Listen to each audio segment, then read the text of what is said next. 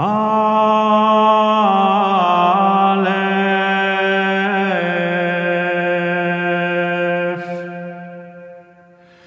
Quam do sede sola civi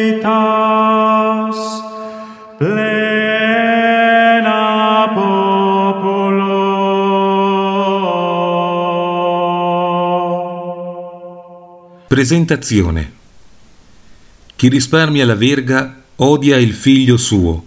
Proverbi 13, 24. Dopo 60 anni non è facile aggiungere qualcosa di nuovo all'analisi critica del Concilio Vaticano II. Gli studi di eminenti prelati, dottori in teologia e rinomati intellettuali sembravano aver esaurito un argomento tanto complesso quanto delicato nelle sue ramificazioni per la vita della Chiesa. È anche vero che il concilio rimane un apax, un evento unico dato che quanto riporta la lettera dei suoi documenti è quasi sempre diverso da ciò che il suo spirito ispira, generando così una varietà di interpretazioni contrastanti.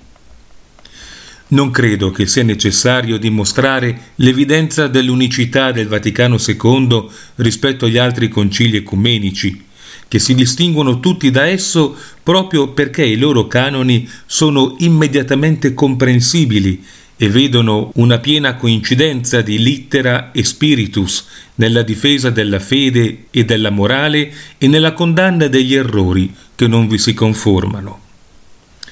A distanza di più di mezzo secolo siamo ora in grado di comprendere che quell'assenza di chiarezza nei documenti conciliari fu premeditata con l'inganno proprio per nascondere, sotto l'apparenza di un concilio ecumenico approvato da molti cardinali, arcivescovi e vescovi di tutto il mondo, quello che oggi possiamo definire, con le parole di Monsignor Marcel Lefebvre, il colpo da maestro di Satana.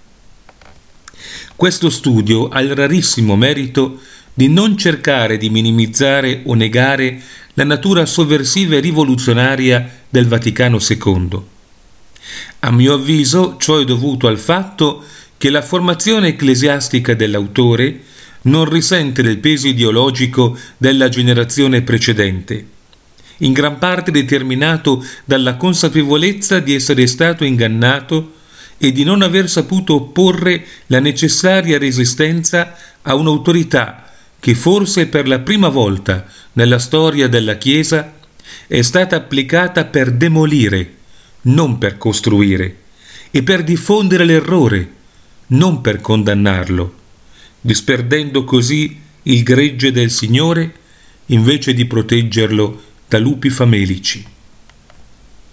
In queste pagine l'autore dimostra di possedere una piena padronanza degli strumenti di interpretazione e di analisi senza pregiudizi ma allo stesso tempo di non chiudere gli occhi di fronte ai gravi problemi presenti nei documenti conciliari e a come questi siano stati messi in pratica.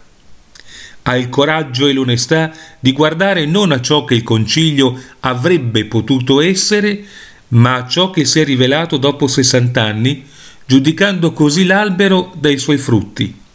Un albero corrotto con frutti avvelenati, lasciati proliferare nonostante l'evidenza della loro nocività, semplicemente perché il corpo ecclesiale ha creduto che negandone l'esistenza avrebbero salvato dalla morte coloro che ne sarebbero stati nutriti.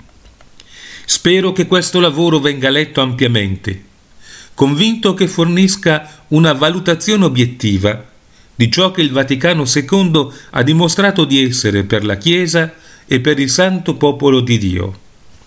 Gli errori del passato ci permetteranno di evitarli in futuro solo se li riconosceremo come tali e conseguentemente vi faremo ammenda. Ignorarli o negarli alla luce dei danni che hanno causato al corpo ecclesiale e all'umanità intera ci renderebbe complici di un tradimento di cui dovremo rendere conto a Dio e alla storia. Carlo Maria Viganò, arcivescovo, 20 gennaio 2022, Sanctorum Fabiani et Sebastiani Martirum. Jerusalem,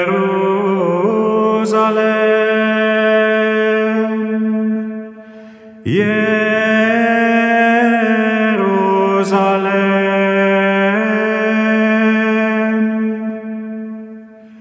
convertere ad dominum